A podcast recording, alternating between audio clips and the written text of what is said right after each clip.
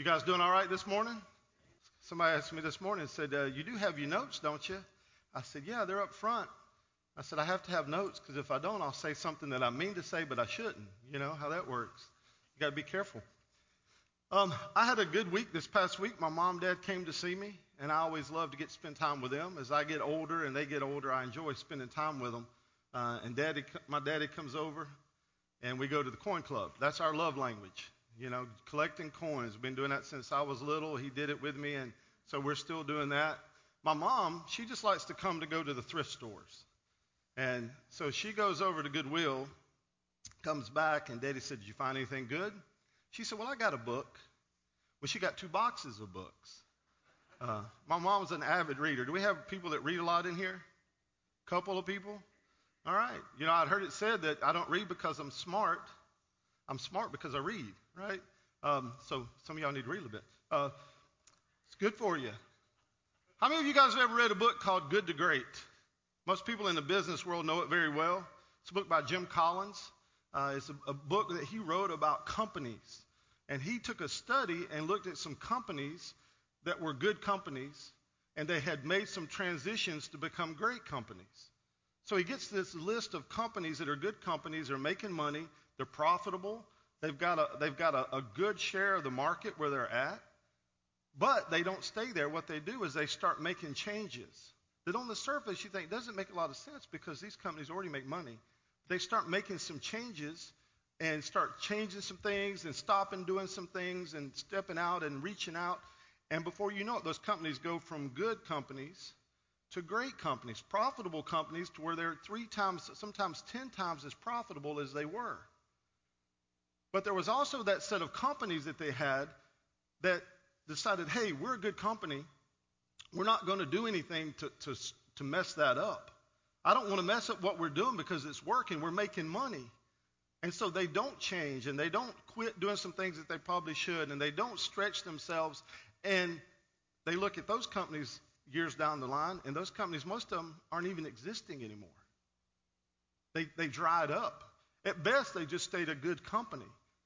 And in his book, Walgreens was one of those companies. Walgreens decided it was going to take the, the market on the corner uh, lot, which at the time people were saying this doesn't make sense because Wal, uh, Walgreens would move a half a block. They would have a store a half a block away from a corner lot, and they would pay off a million dollar lease just to move a half a block to the corner.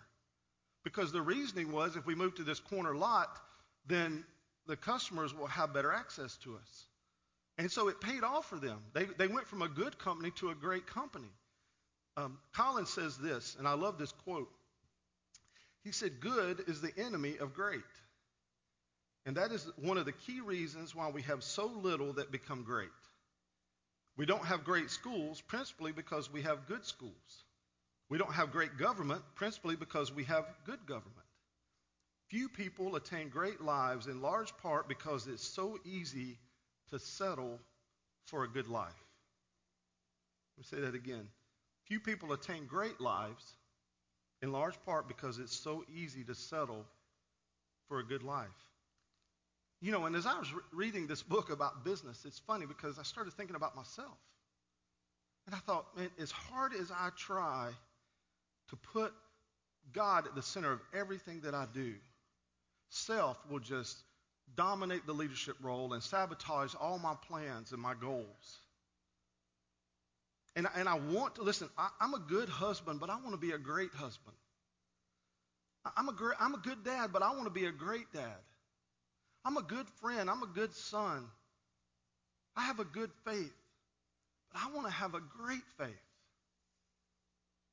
And, and I, I don't want to be one of those people that sits and refuses to move and refuses to do anything about it because I'm just comfortable and I've settled for a good life. And listen, I don't think I'm alone in this. I have conversations every week with people that I hear this from. Um, people that say, listen, I've, I've, I've got a good marriage. But you know, I don't have one of those marriages where we sit down and we pray together and we read the Bible together and we go on mission together. I've got a good family. I, am raising kids, but I, I don't spend the time with my kids like I should. I, I don't sit down and just ask them, hey, what's on your heart? And here's, what's, here's what we want to do as a family to be on mission for God and take them and go do something with them that serves other people. People say, I've got a good job, but they have yet to take the gospel and make that job their mission field. It's just about making money. Over and over, I hear people say, hey, I've got a good faith. I go to church. I'm a very moral person, but I just don't have a great faith in God. I don't have a great relationship with God. You know, and I thought, you know, a Walgreens, a company like that that can move, a, huge company can go from good to great. Can, can the church, can we as a church go from a good church to a great church? See, First Baptist Church, I, I think in a lot of ways is a good church, right? You agree with that? It's a good church. But, but, but can we see First Baptist reach its full kingdom and redemptive potential? Can we see that First Baptist move in such a way to where people are coming to know Christ every week? To where we're baptizing over 100 people every year. To where the very culture of Rock Hill is being changed by the people of First Baptist going out into the community and serving and loving people in such a way that it changes the very culture of Rock Hill. To the point to where if you took First Baptist and you closed its doors tomorrow, the whole community would mourn because of what we've stood for and how we've impacted them. Can First Baptist do that? Jesus said in Luke 19:41, as he approached Jerusalem and saw the city, he wept over it. He wept. Jesus is walking and he's got a big shot where he's looking over Jerusalem and he's weeping. Why is he weeping? It's because the heart of God was moved. Because he saw a people without a Savior. He saw sheep without a shepherd. And as he looked over that city, he wept for it. And see, if we want to reach our full redemptive potential, we've got to pursue what's close to the heart of God. And what's close to the heart of God is people who are without a Savior. Jesus said, I came to seek and save that which was lost. Let me say that again because sometimes I, I don't think I, that fully hit me until I really, really read it. Jesus said, I came to seek and save that which was lost. Have you ever wondered why Jesus came to this earth? Well, he came because close to the heart of God is when he looks over this world, he, he sees people who need a Savior. And if we're going to align our heart with the, the, heart of God, then we have got to get that in our heart as well. We've got to learn to love other people in such a way that we want to see them have a Savior. We need to pursue God, what God pursues above all else. Because listen, that is our great. That is our great. No matter what we do as a church, all the programs, all the things that we can do, you can go on trips, you can have meals, you can have everything that you want to have. But our great is when we pursue what God pursues people that are far from Him. When we pursue it. So that's the only way our church can reach its full uh, redemptive potential is if we have, as individuals, reach ours. Because the truth, the church is just made up of a bunch of individuals. It's made up of individuals that have to go out into the world and they have to seek those people that are lost and show them a Savior that can save them. God said this. Jesus said it in, in Matthew chapter 5, verse 14. You are the light of the world. You are the light of the world. A town built on a hill cannot be hidden. Listen, he said, You are the light of the world. The you there is emphatic. It says, you, it's like saying you are the only light of the world. You are the only light of the world. There is no plan B with God. There's no plan B. You're it. You are the light of the world. You are the one that's here to make the difference. You are the one that's here to, to be the uh, to, to go out into the world and to be ambassador for, for God and for Jesus and to do exactly what he had came to do to seek and save that which was lost. You are the light of the world. And it's just who you are. It should be a part of your DNA.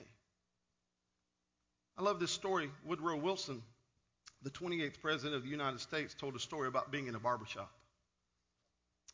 I was sitting in a barber chair when I became aware that a powerfully personality had entered the room.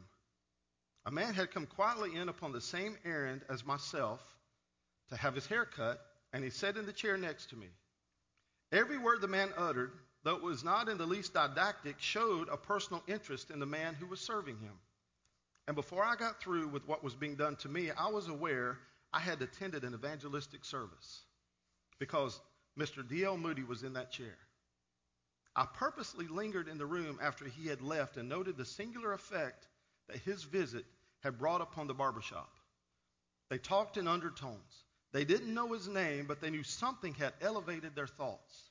And I felt that I left that place as I should have left a place of worship. We're talking about a barber chair, guys. We're talking about somebody getting a haircut. See, you are the light of the world. Jesus is talking about the influence of his people on the world for God and good. He's talking about the influence that you have on everybody that you come in contact with. And I'm talking about whether it's in a barber chair, I'm talking about whether it's in a grocery store, I'm talking about when you get in the car with somebody, when you sit in a cubicle across from somebody, the influence that you have over those people as the light of Christ. 1 John 2:15 says, "Do not love the world or anything in the world." We're not to reflect the world, we're to influence the world. We're to be in it but not of it. Not allowing the world to take over our purpose of our life and the goals of our life. The things of our life lose their kingdom purpose when they align too closely to the world's definition of success. They lose their purpose, they lose their kingdom purpose. See, see some of us know this. See, I'm, I'm preaching uh, to, the, to, to a crowd here that understands what I'm talking about. We understand we're supposed to be on mission for the Lord. We understand that we're supposed to love what God's heart loves. We know that people are lost and need a Savior, and it's our job to influence them and to be there to share that with them. But too many times, we have a good faith, and we've settled for good faith. And we don't step out, and we don't risk it. You know why? Because it's just so comfortable right here in the good. We are our, we, we're not supposed to let our light get dimmed by the world. Jesus said this in verse 15 Neither do people light a lamp and put it under a bowl. Instead, they put it on its stand, and it gives light to everyone in the house. The purpose of it is not to light it and then to kind of shine and hide it here and there and not let it shine in places. No, it's supposed to sit on a stand so it illuminates the whole house. Now, I want to step back real quick, just as the youth pastor step out over here for a minute and say, listen, if you have children in your house, the first light that you are supposed to shine is in your home. The very first light that you're supposed to shine is to those children and those people that are growing up with you. And you're supposed to teach them and guide them and show them the way of the Lord. You're supposed to take your children and teach them what it means to be a disciple, what it means to go on mission, and, and take them and go and let them see you sharing the gospel. Let them go see you serving homeless people. Let them see you doing those things that you're supposed to do as a believer. We've study after study has been done to show that kids grow up and they won't have any more of a faith than their parents. As a matter of fact, statistics tell us that children tend to have a little less commitment than their parents did. So if you if you're not shining the light in your house and God is not the, the at the utmost and not your your life, if your light's not shining, if you spend a lot of time not shining your light, then your children probably aren't going to do that either. Key. And I thought this would be a great thing. What, ha- what, what would happen if you pulled up you had your child in the car with you and you pulled up somewhere, and when your child got out of the car, it was as if they had just left a worship service. It was as, as if they had just stepped out of a worship service because they had been so influenced by the light that you're shining. But you've been so intentional about shining your light to your children that you've had a conversation with them that's evangelistic, that's about God, and not about stuff that doesn't matter. God has changed us from our own darkness to be his agents of giving light. By definition, an influence must be different from that which it influences. And Christians, therefore, must be different from the world they are called to influence. We cannot influence the world if we are worldly ourselves. We can't influence on purity if we have compromised purity. We have to be different from the world in order to influence the world. There was a young guy, and he, started his singing career, and he was doing incredible. Just everybody loved him. Everybody loved his music. I'm a little bit fond of him uh, because my daughter, one of my favorite videos of my daughter Belle is her laying in the floor of the playroom, and I'm videotaping her, and she's singing "Baby, Baby, Baby, Baby, Baby." Oh, so how many of you guys know what I'm talking about? Some of you. Justin Bieber, uh, you're not a believer. I'm a believer. Um, but Justin came on as a young man, and he had Christian parents who had raised him. And you know what? And he came on talking about Jesus as his Savior and his Lord. And then the world just chewed him up and spit him out. Just chewed him up and spit him out. And, what intrigues me about him is I see this young man in this struggle for his spiritual life. One, one week he'll come out and he'll say, I'm in rehab and I'm trying to get straight because Jesus is everything to me. And then the next week he's getting arrested for drugs.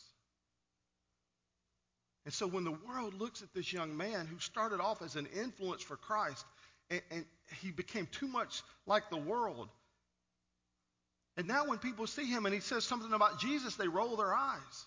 He's lost his influence for the gospel. And when we align ourselves too closely to the world, that's what happens. We lose our influence. The very thing that we need to do the task that God has asked us to do. Our life is a reflection if our life is a reflection of every other life around us, then we're not going to influence them for Christ. We're not going to do it. He says, In the same way, let your light shine before others that they may see your good deeds and glorify your Father in heaven. Our good deeds and great influence isn't to bring attention to ourselves, but to God. Sometimes we get that mixed up. The way we live should point others to Jesus. So the question is what in your life points others to Jesus?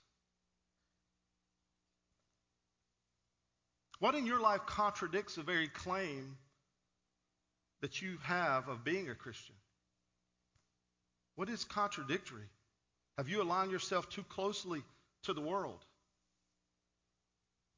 When you sit in the barber chair and you get up and leave, does anybody think about God at all? Do they even, does their mind even think about Jesus? Or are you just another person that got their hair cut and now they're on their way?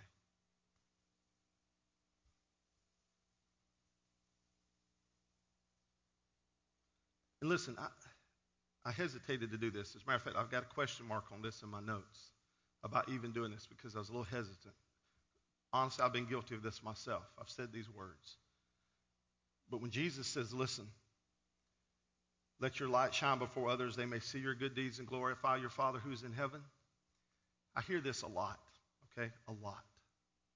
Like I said, I've said it myself. Is that we have these words. We say, well, you know, I'm not really good at sharing Jesus with words. So what I do is I try to live my life in such a way that, you know, everybody can just see Jesus in me. That's not, that's not what he's talking about here. What he's talking about here is that the words that you say are matched by the life that you live. The words that you speak about Jesus is, is backed up by the life that you're living.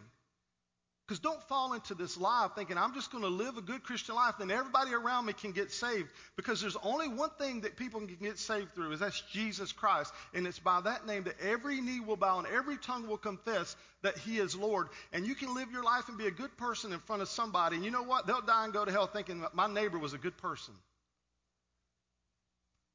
and never know the Jesus that you claim to be the light of. So don't fall into that trap. It is a trap, uh, and it just keeps us from using the words that God gave us to preach Christ and Him crucified, to talk to people about Jesus.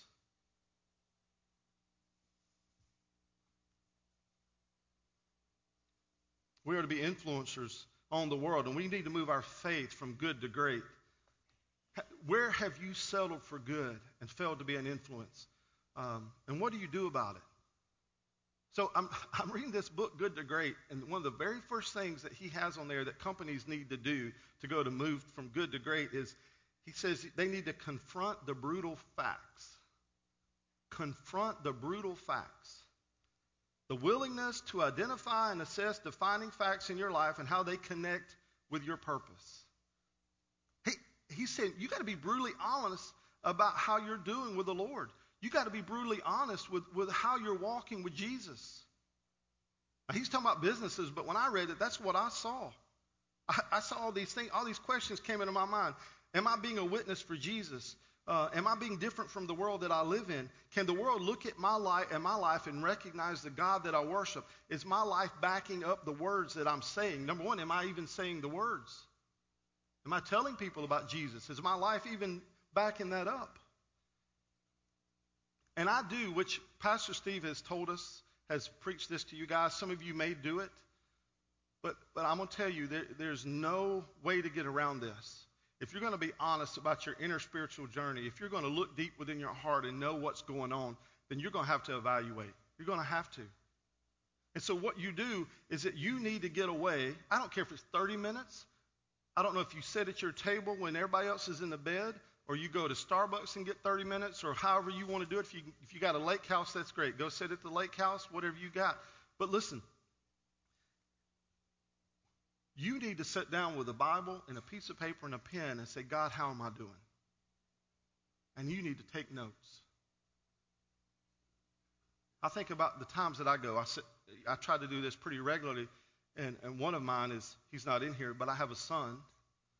And one of the things I try to, okay, I'm, my relationship with God, how am I doing with you? How am I being a witness? How am I growing in my faith? What's some things that I've got to stop doing that I'm doing that's hurting my witness? What are some things I need to start doing? Who are the people I need to reach?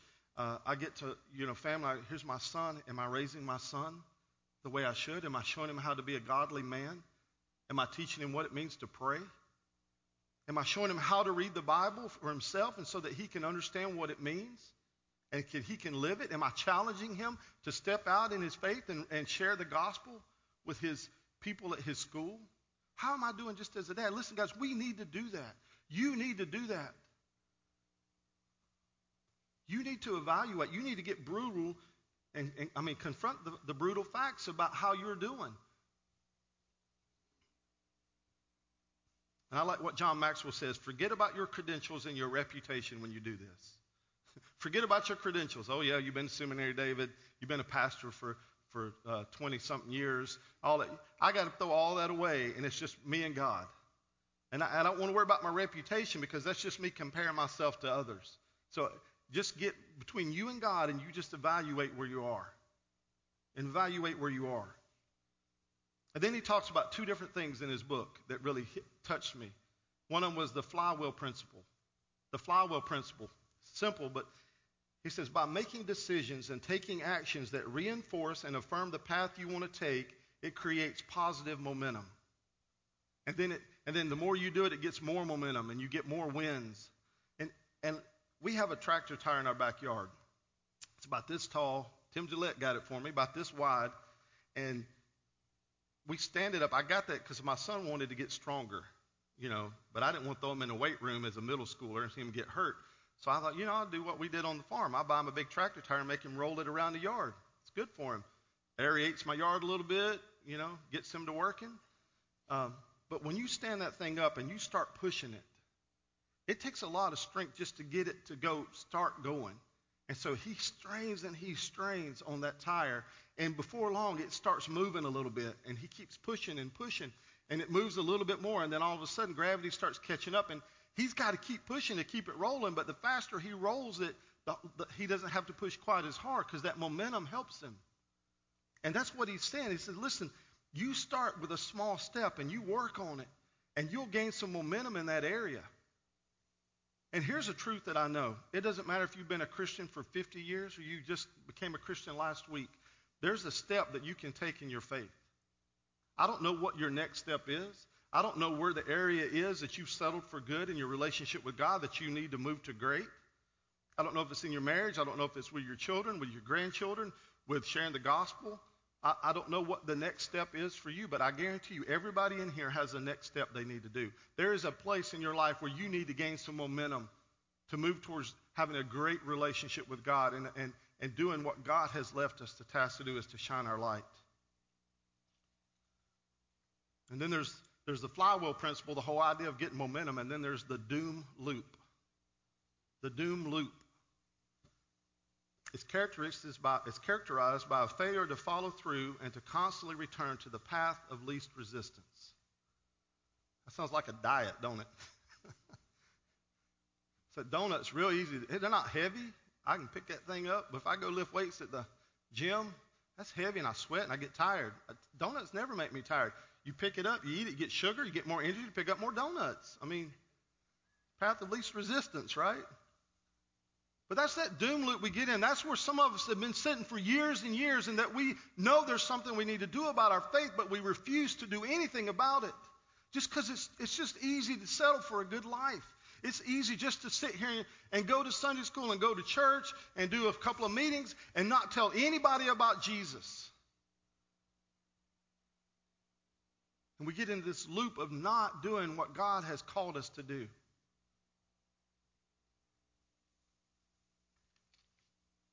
Get comfortable.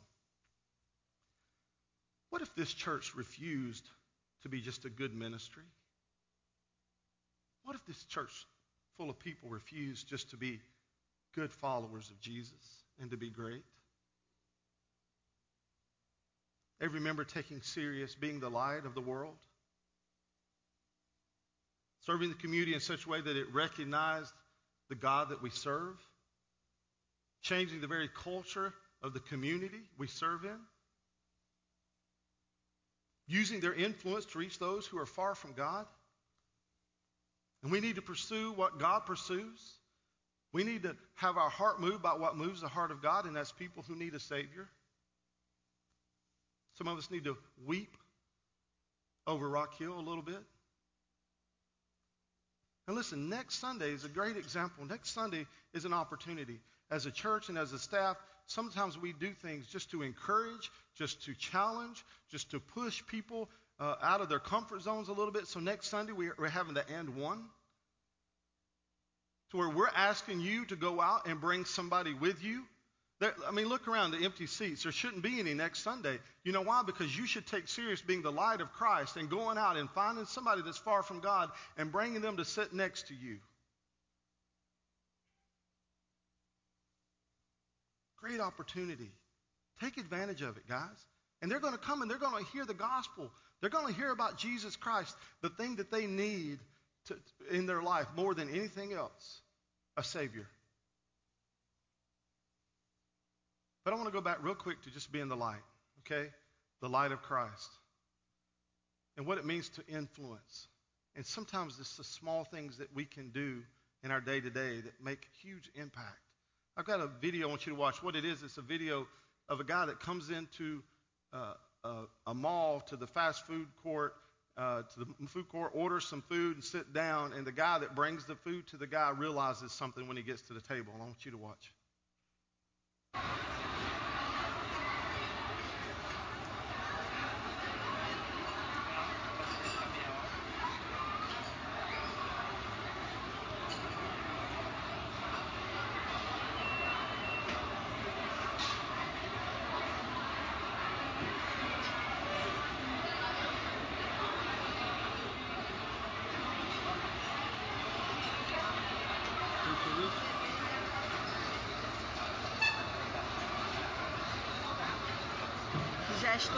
Desse menino, viu?